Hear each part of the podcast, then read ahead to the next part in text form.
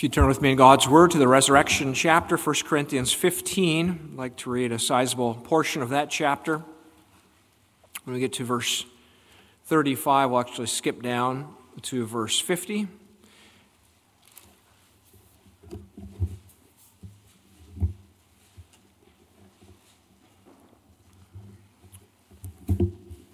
First Corinthians fifteen, at verse one, the word of the Lord, the apostle writes, "Moreover, brethren, I declare to you the gospel which I preached to you, which also you received, and in which you stand, by which also you are saved, if you hold fast that word which I preached to you, unless you believed in vain.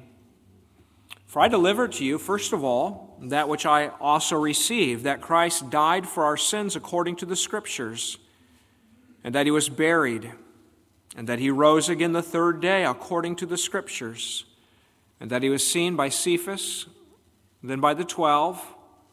After that he was seen by over five hundred brethren at once, of whom the greater part remain to the present, but some have fallen asleep. After that he was seen by James, and then by all the apostles. Then last of all he was seen by me also, as by one born out of due time. For I am the least of the apostles, who am not worthy to be called an apostle, because I persecuted the church of God. But by the grace of God I am what I am, and his grace toward me was not in vain. But I labored more abundantly than they all, yet not I, but the grace of God which was with me. Therefore, whether it was I or they, so we preach, and so you believed. Now, if Christ is preached, that he has been raised from the dead, how do some among you say that there is no resurrection of the dead? But if there is no resurrection of the dead, then Christ is not risen. And if Christ is not risen, then our preaching is empty, and your faith is also empty. Yes, and we are found false witnesses of God, because we have testified of God that he raised up Christ, whom he did not raise up, if in fact the dead do not rise.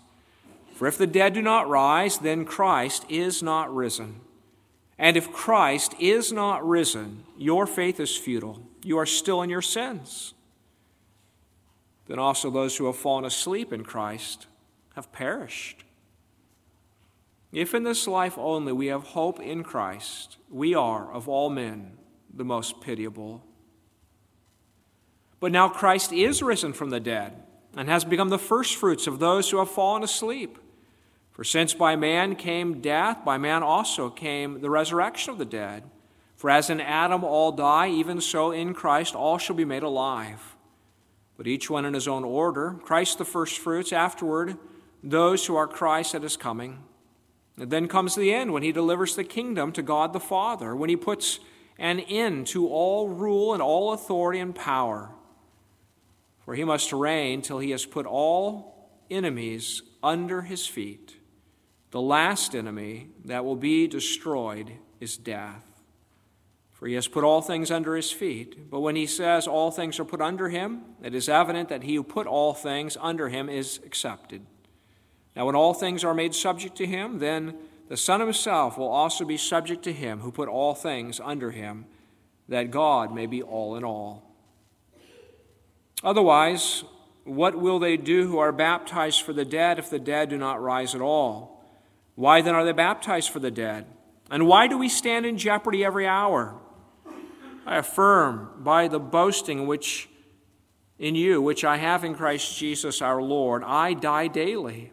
If in the manner of men I have fought with beasts at Ephesus, what advantage is it to me? If the dead do not rise, let us eat and drink, for tomorrow we die.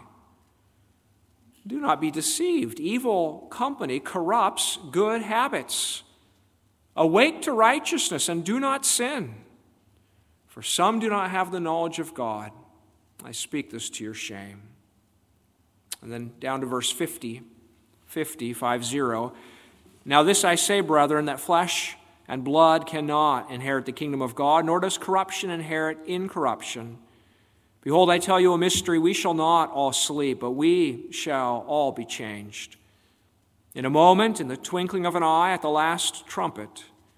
For the trumpet will sound, and the dead will be raised incorruptible, and we shall be changed. For this corruptible must put on incorruption, and this mortal must put on immortality. So when this corruptible has put on incorruption, and this mortal has put on immortality, then shall be brought to pass the saying that is written, death is swallowed up in victory. O death, where is your sting? O Hades, where is your victory? The sting of death is sin, and the strength of sin is the law. But thanks be to God who gives us the victory through our Lord Jesus Christ.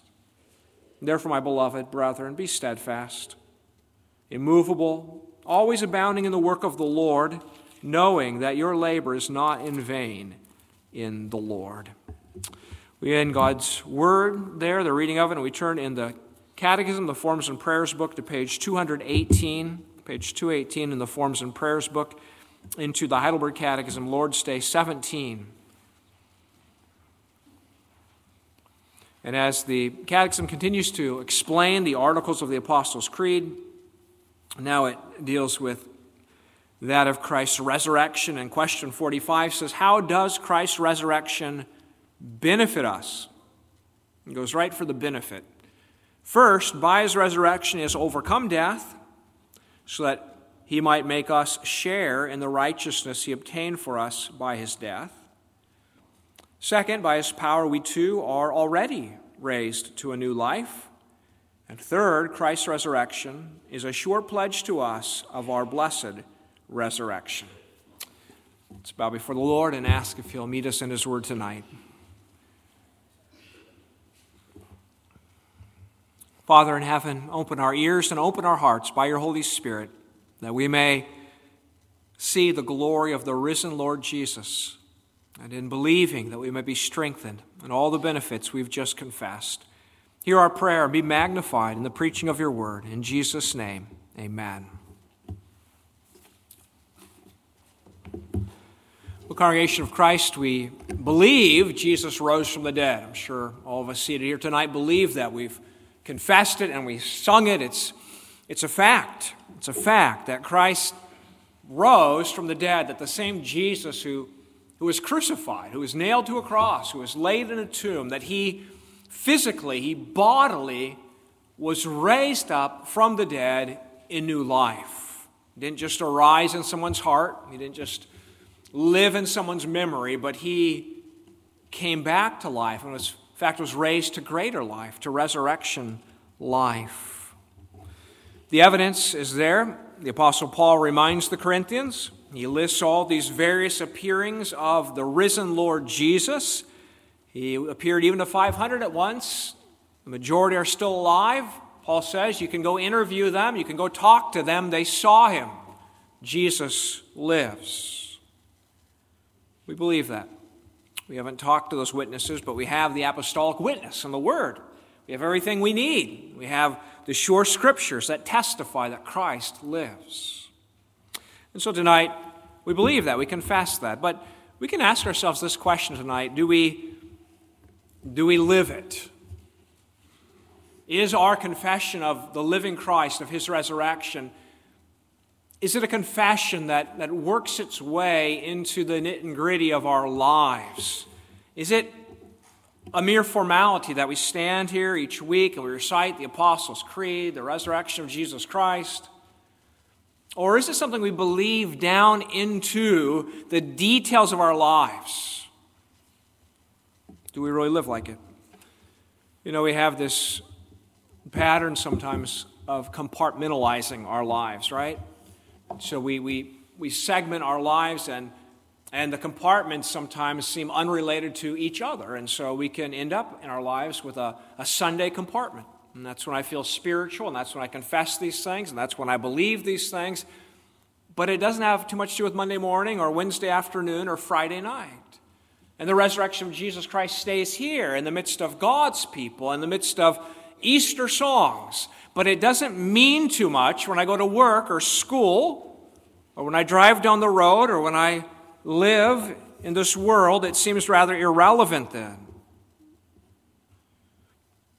The Corinthians, in a different way, had failed the course in logic and consistency. There were apparently some in Corinth who, who maybe wanted to hold on to the idea that Jesus arose, but they didn't believe that believers will arise. It's not entirely clear what they were holding. Maybe it's the air that Paul mentions to Timothy of Hymenaeus and Philetus, who said the resurrection's already happened. We've already obtained. We've, we've been spiritually risen. We, we, we, we have the victory. And that's all there is now. We, our souls will go to heaven, but nothing of the bodies. Or maybe it was some kind of Greek thinking. Remember, the Greeks were not too fond, some of them, of material matter, because the, the, the real thing, the beautiful thing, is the soul and the body, flesh. Well, that's the nasty thing. And so they picture the soul as a beautiful bird stuck in a cage, but upon death, the soul departs the cage and is free at last. And so, according to Greek thinking, the resurrection of the body was undesirable. You would not want to be stuck in the body forever. But whatever it was the Corinthians were doing, they had this inconsistency of thinking that they could hold on somehow to Christ's resurrection and deny their own resurrection. And the Apostle Paul says, not so. If Christ is risen, then so will you. But if you will not rise, if there's no resurrection of the body, then not Christ, not even Christ has arisen from the dead.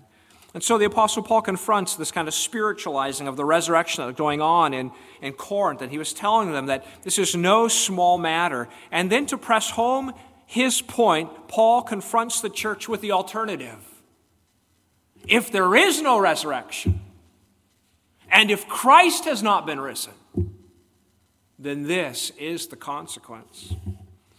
And I thought maybe it would be helpful for us tonight to think about the resurrection in the reverse. What if Christ did not rise? What if Christ did not rise? If Christ is not risen, then number one, your faith is futile and you are still in your sins. That's the first point. The Apostle Paul confronts these Corinthians along this alternative route. In verse twelve, he says, now if Christ is preached that he has been raised from the dead, how do you, some of you say there's no resurrection of the dead? But if there is no resurrection of the dead, then Christ is not risen. And then he presses into it, and if Christ is not risen, then our preaching is empty, and your faith is also empty. Some, even in modern times, have decided that the resurrection of Jesus bodily, physically, doesn't matter as long as he lives in your heart, as long as, as long as he means something to you. Paul says, no, then, then faith is empty. It's all useless. In fact, our preaching is empty. We've preached that he's bodily risen. Then the preaching is false. The witness of the apostles is false. And then he comes to the very pointed verse in verse seventeen. And if Christ is not risen, your faith is futile. You are still in your sins. Can you imagine what it would be like tonight to be still in your sins? Jesus tells the, the hard-hearted Jews in John eight twenty-one, you will die in your sins. That's, that's one of the most alarming statements in all of Scripture, that you will die in your sins. To be in your sins is to be regarded by God as as guilty. It's to be one who's still clothed in wickedness and one who will appear before the living judge on, on the day of death or Christ's coming as one who deserves God's eternal condemnation. Can you imagine going home tonight in that state, believing I'm still in my sins? There's this great chasm between me and God. God is fiercely angry with me. I live under his wrath, and the moment I die, I will meet his wrath. To believe tonight that I'm still in my sins, that he's marked down every wrong deed I've done, and he's got the entire list. He's recorded every wrong word I've ever spoke, and not one of them is missing. That he has examined every thought of mine. He knows every impatient thought, every greedy thought, every lustful thought, and I will stand before him to give account for every single one of those on that day. To know that I've offended God. God is angry with me. And he has reserved for me a place of everlasting darkness. I will die in my sins. You know, part of growing up is learning to anticipate the consequences and to connect the consequence, to foresee the consequence with the possible action. So parents teach children, you know, if you put your hand on the stove, stove's hot, your hand's going to get hot, it's going to burn. Not a, a wise course. And parents teach young people when they're dating. Don't date an unbeliever. If you date an unbeliever, bad things may happen in the present, and you may find yourself having a very difficult time not marrying the unbeliever. Beware the consequence. But we don't always recognize that there's consequences not just to, to what we think of as practical things, living things. There's consequences to doctrine. And sometimes people are so careless in their doctrine, they just throw it out. Well, I just believe this, I just believe that. And the Apostle Paul is saying, wake up. What you believe matters. If Christ is not risen, you face eternal destruction. Have you pondered the consequences of the resurrection of the body? If Jesus has not risen, you are still in your sins. Now let's go a little bit deeper here tonight and ask the question, why? Why, if Christ is not risen, are we still in our sins? Can you answer that question tonight? Why does the resurrection of Jesus Christ matter? I mean, we confess on the cross he died for my sins. So whether he lives again or not, isn't that sort of irrelevant? He died for my sins. But the Bible teaches us that if Jesus is still dead, then he has not fully paid for our sins. Because if death still has power over Jesus Christ, then the debt is not paid. Maybe think of an analogy like a man in prison, sentenced for twenty years to prison. As long as he's still in prison, then he is under the sentence of that judgment. But when the prison doors open and he goes free, it reveals that the sentence has been satisfied. If death still has hold on Jesus, and the power of death is the guilt of sin, then if Christ is still in the grip of death, then the guilt of sin remains. Not Christ's sin, of course, he didn't sin, but our sin, which he took to himself. How horrible it would be to believe that Christ was still in the grip of death, because then we'd have to confess that the wrath of God abides on us, and we'd have to go home tonight and try to go to sleep, knowing that if we die in our sleep, we'll be naked and ashamed before God. We would not meet a smiling face, but a face offended. But tonight we confess that Jesus Christ is risen from the dead. And that is the proof and the evidence that he's paid it all, that death no longer has hold on him because sin no longer accuses us. Remember Romans four twenty-five says that Christ was delivered to death for our sins, but he was raised for our justification. His being raised is the evidence, the confirmation that we've been justified, declared righteous before God. Upon Christ's death and resurrection, the accuser, Satan, is cast out of heaven. He can no longer accuse. The prison doors have flown open, and the saints of God sing for joy because there's release. The guilt is removed. And in fact, God, by raising his Son, has shouted the loudest amen. On the cross, Jesus suffered and suffered. He, he declared it's finished. But when God raises his Son from the dead, God declares amen and amen. Payment, payment has been paid in full. And so we live tonight not under God's wrath, but under his blessing. Jesus ascends into heaven with his hands lifted up, blessing his disciples. He blesses us from heaven. The curse is removed. And now we go forth singing, praise the Lord, O my soul, and all that is within me. Bless his holy name. Praise the Lord, O my soul, and forget not all his benefits, who forgives all your sins and heals all your diseases, who redeems your life from destruction, who crowns you with loving kindness and tender mercies. We are right with God. How can we be sure? Because Christ is risen. All our sin is paid for. How can we be sure? Because Jesus is not in a tomb anymore. How does Christ's resurrection benefit us? Catechism says, First, by his resurrection, he has overcome death so that he might make us share in the righteousness he obtained for us by his death. It's not only that Christ's resurrection testifies that he's paid the whole price, but I think the Catechism is saying that he now lives in order to minister to us the riches of his work, to make us sharers in that righteousness. Jesus Christ lives to give his Spirit to us, to work in us repentance, to bring us into union with him, so that his saving death could be ours. All that he's done is credited to our account. And so we don't serve a dead Savior tonight. But the Savior, Hebrews one proclaims, when he had by himself purged our sins, he sat down at the right hand of the Majesty on high. Christ from heaven ministers from on high to his people. He sends the Spirit. He leads them to himself. He gives them faith that they may receive the very gift of a righteous standing in God's eyes. If Christ is not risen, I'm still in my sins. But if the Christ whom I'm united by faith has risen, then death has no power over me. My sins are removed as far as the east is from the west. And now I have reason to be glad. We have the greatest thing in all the world, don't we, tonight? We confess that Jesus arose from the dead so casually sometimes.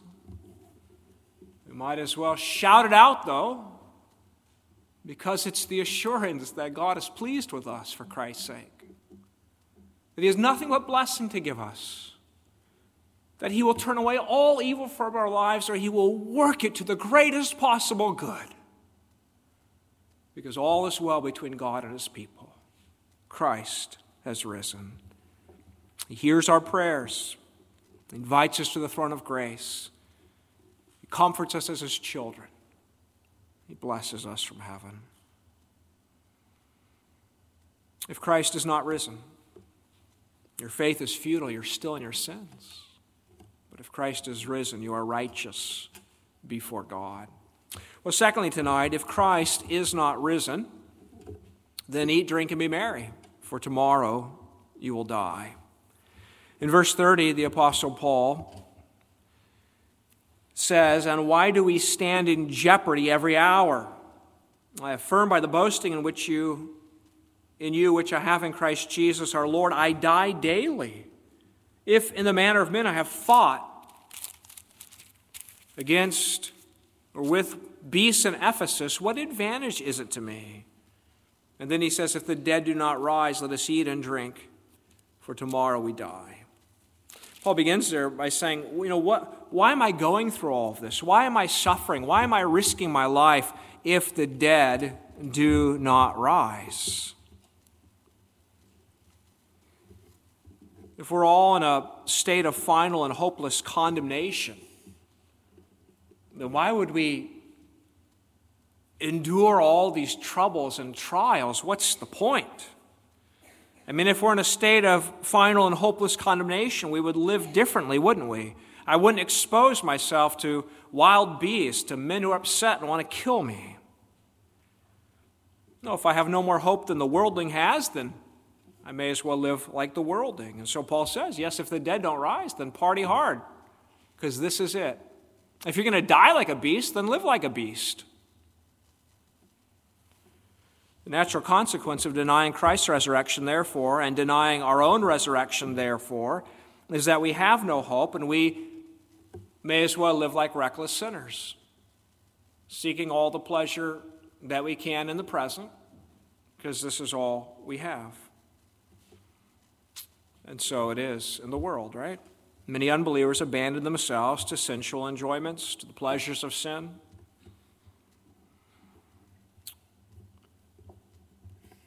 It's not that they have no doctrine, therefore they live this way. It's that they have a certain doctrine, therefore they live this way. What is their doctrine? Their doctrine is there's no resurrection of the dead. They don't gather in a worship service to confess it, but they do confess it every day. They say their creed. There is no resurrection of the dead. There is no life after this. Therefore, I will live this way.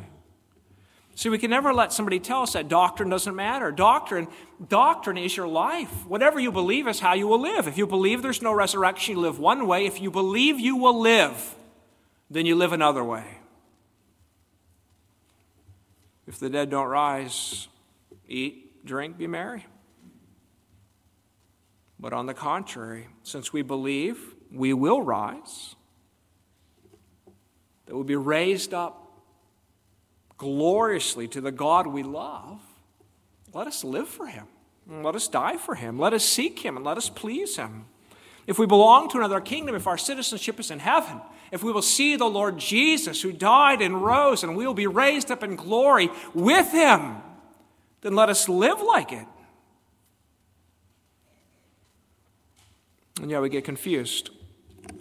We get confused. And so the apostle says in verse thirty-three, do not be deceived. Evil company corrupts good habits. Corinthians have these false teachers and these people around them that are saying there's no resurrection of the body. Don't let them deceive you. In fact, don't hang out with them anymore.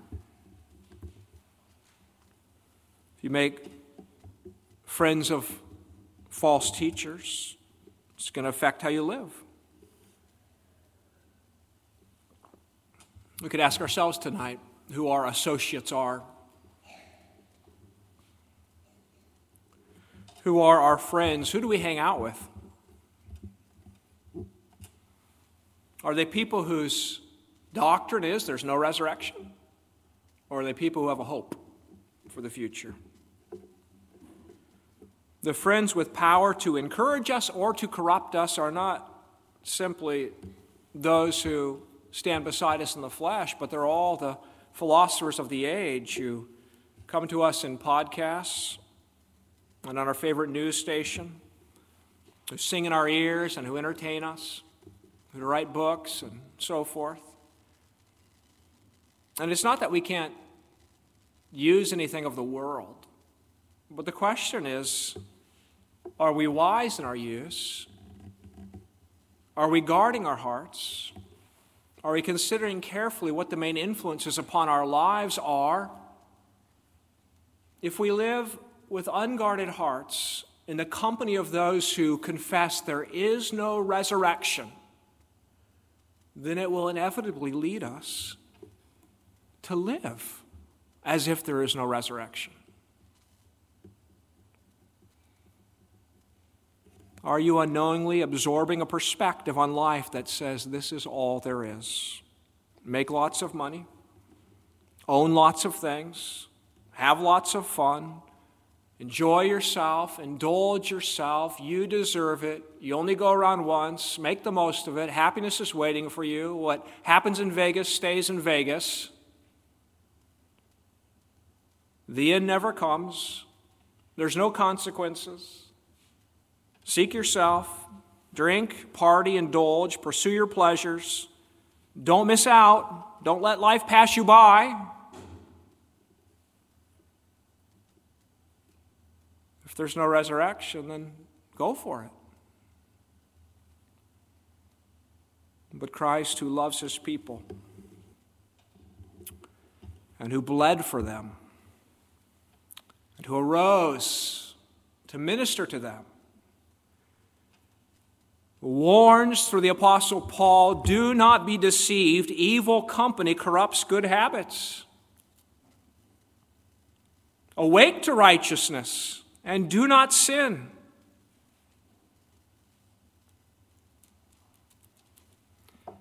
Who's speaking here? It's the resurrected Jesus through the Apostle Paul. It's the one described, the living Jesus, the resurrected Jesus in Revelation one with eyes like a flame of fire, who sees everything. The one who proclaims that, that he lives, he was dead, behold, I am alive forevermore, and I have the keys of Hades and death. And he's saying to us, open your eyes and see, your Savior lives and you will live, so awake to a holy life. Jesus had said in John five, "Do not marvel at this, for the hour is coming which all who are in the graves will hear his voice and come forth, those who have done good to the resurrection of life, and those who have done evil to the resurrection of condemnation." Even the unbeliever body will rise, rise to be condemned. But if you're going to arise to life, then right now, the Lord Christ says, awake to righteousness and do not sin. Don't be careless, but be careful. Don't offend your Lord, but get ready to meet him. Wake up, put off drunkenness, be alert to the reality before you that you will live. So look to the happiness in store for you, to the place he's prepared for you. But is it possible? Is it possible for me to live unto righteousness? Is it just that I need to try harder? To be a good person? Well, no. Multitudes of people have tried that. I don't even have to recount for you tonight the numerous people who are outstanding moral citizens who believed in family values and blah, blah, blah, and then their life was uncovered to us at last. And we are horrified. Left to ourselves, left to our best selves, trying as hard as we might, our hearts are a sewer of filthy contents and foul fumes that would nauseate the heart of God. And that's all we are if Christ is not risen. But the good news tonight is that Christ has risen. And that means that not just that our record has been cleansed before God, we've been made righteous before the law in our state, but it also means that our condition has been changed, that Christ has come into our hearts. What is the second benefit, the Catechism says, of, of Christ's resurrection? Second, by his power, we too are already, already raised to a new life. We have been spiritually raised from the dead. We've been raised up from the death of sin. We've been awoken to a new life. We've been born again, born from above, regenerated by the Spirit. And now we love God. We love his law. In our inner man, we delight in God's law. And we long to please him. See, brothers and sisters, we could never escape the siren calls of this world if we were left to our own strength and left to our old hearts. We would follow the way of sin. But the benefit of a living Savior is that he sends his Spirit to make us alive, alive to righteousness. So we're not like the world anymore. Look around at the world and we see zombies, internally dead people walking about. We see neighbors who are shackled to their sin. They can't set themselves free. We see worldlings entranced by the things of this life. And they can't rise any higher to think of any greater destiny than to have a bigger house or a better job or a whatever it might be. But then you look at the Church of Jesus Christ, and you meet a people who are struggling against sin and crying out for mercies and trying to learn God's word and how to please God because they have a hope. It's not eat, drink, and marry and, and do whatever I want on earth. I belong to another. I belong to another kingdom, and I will live for him. People who know their treasures above. And these are the people set free, the people made new, the people raised up to a new life, whose desires are changed, whose goals are changed. If Christ is not risen, eat, drink, and party hard. But if Christ has been raised, then awake to righteousness and do not sin. You will see your Savior. Finally, tonight, if Christ is not risen, then when you die, you will perish forever. You look at verse seventeen through nineteen, returning there now. And the apostle says, if Christ is not risen, your faith is futile, you're still in your sins. Then he says in verse eighteen, then also those who have fallen asleep in Christ have perished.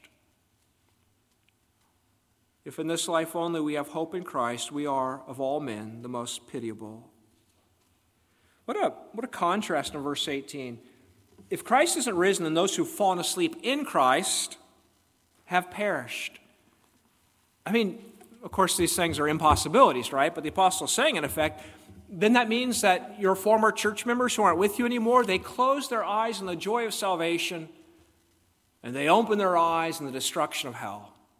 A horrible thing. But that's the consequence if Christ is not risen. It means that when they died, they found no advocate in the presence of God, but they appeared before God naked and ashamed, and they were sentenced to the place of eternal destruction. That's the alternative to a Savior who is risen. A horrible thought to have to think that all of our brothers and sisters who've, who've died, who've fallen asleep in the Lord, actually, upon the moment of death, began to perish everlastingly.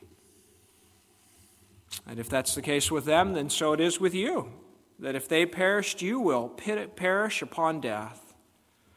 And Paul says, if that's the case, then of all men, we're the most miserable. We're more miserable than all men. Because we live a life now, right, of groaning. We're willing to be persecuted, to be hated by the world. We deny ourselves certain things in the hope of what will be. We we struggle against our sin. We, we open our hearts to being convicted by the Spirit and groaning and hating sin. And all of this in the hope of what will be. But if there is no goodness after this life, then we are most deluded people, the most deceived people by the cruelest trickery. Paul says, why would I give my body to be beaten, stoned, and shipwrecked, and hated by men, and imprisoned, if this life is all there is, if this body will perish in the grave forever? No, then Christians, as one writer says, are twice losers. They've renounced the lifestyle of a rebellious world for a heaven that does not exist. And then we are to be pitied because we are deluded and cheated. But the good news tonight is that Christ has risen. And he is, according to verse twenty-three, the first fruits. Israel brought their first fruits to the Lord. It was a token of the entire crop. The farmer might look at the, the first ripe ear of corn. It's the promise and the pledge that all the rest will come to ripeness. Christ is the first fruits. He has been raised from the dead, the guarantee that you will be raised from the dead. And so the Catechism says that the third benefit of Christ's resurrection is this, that Christ's resurrection is a sure pledge to us of our blessed resurrection. What a blessed resurrection it is. Verse forty-two. So also is the resurrection of the dead. The body is sown in corruption. It is raised in incorruption. It is sown in dishonor. It is raised in glory. It is sown in weakness. It is raised in power. It is sown a natural body. It is raised a spiritual body. What is that? It's a body that's entirely controlled by the Holy Spirit. It's a body that's entirely controlled by the Spirit. It's, it's a body that at last is not involved in sinning. It doesn't have terrible passions and desires. It's a body that's made new and governed perfectly by the Spirit. It's a body that's fitted to live with the glorious Lord Jesus. Those who've gone before us are not suffering an everlasting torment. Members of Christ's church, our brothers and sisters, are not were not left alone without an advocate at the moment of their death, but they found a Savior there, the Lord Jesus, in body and soul, leading them with nail-pierced hands into the glories of heaven, and assuring them that in a moment, their bodies will rise too. What a glorious resurrection. Verse fifty, now this I say, brethren, that flesh and blood cannot inherit the kingdom of God. He's telling the Corinthians, don't, don't try to believe that you've already had the resurrection. You're not going to inherit the kingdom as you are. Nor does corruption inherit incorruption. Behold, I tell you a mystery. We shall all, we shall not all sleep. We're not all going to die, but we shall all be changed. In a moment, in the twinkling of an eye, at the last trumpet. For the trumpet will sound, the dead will be raised incorruptible, and we shall be changed. There's many ramifications then, right? If Christ has not been raised, then you will perish eternally. But if Christ has been raised, then your body will be raised too. And that means, verse fifty-eight, that your labor in the Lord is not in vain. You work in the body upon this earth, knowing that your labor is not in vain, because your body will rise, your works are established in Christ. What's done well lasts. Number two, it means that if our bodies are going to rise, then not just our soul should be kept pure, but our bodies also. Remember the Corinthians earlier in chapter six, it seems as if they're thinking that if only my soul really matters, then it doesn't matter what I do with my flesh. And the apostle says, don't you unite yourself to a prostitute. Your body's united to Christ. Glorify God in your body. Number three means that if our bodies are going to raise, that we lay the body of the believer in the grave in hope. Clearly, our world doesn't believe there's a resurrection of the body. Look at the way they speak about the body, the way they treat the body upon death. Christians understand the body is laid to rest in hope that it will be raised. We're not looking to freeze our body in some great freezer until science discovers something new and we can be brought back to life. No. We're not those who are especially concerned that we might be buried alive. And I remember seeing a show when I was a kid about people putting in some kind of doorbells in their caskets or something so they could notify people in case they awoke in their casket. And it dawned on me this week, I get it now. Instead of fearing death and God's judgment, they thought they would replace that with a far lesser fear. I might be stuck alive in my casket. No. That's a trickery of Satan. We're going to be raised. These bodies will live in glory. And so you see the great ramifications there are for believing in the resurrection of the body, believing it not just Sunday night in church, but believing it into the nooks and crannies of Monday morning and Wednesday afternoon and Friday night. Christ lives. And so we will live. We do live. And our bodies will be transformed. Do you believe in the resurrection of our Lord Jesus Christ from the dead? Do you believe that you will rise? What difference does it make in your life tomorrow? If it makes little difference, then do you believe it very strongly? If the world was asked, if your neighbor was asked, if your coworker was asked, who do you think are the people on earth that believe firmly their bodies will rise? Would they point at you and say, that's the guy who thinks he's going to rise? May the Lord Jesus work this truth deep into our lives. Amen. Our Father in heaven, we bow before you with gratitude for a Lord's Day in which we've been privileged to sing your praises, to petition you for your help from heaven, and to hear your word. We thank you for our hope, glorious hope. And we pray, Lord, that you would work that hope into every crevice of our hearts, to every area of our lives, for the glory of our risen, reigning, and coming Savior. In his name we pray. Amen.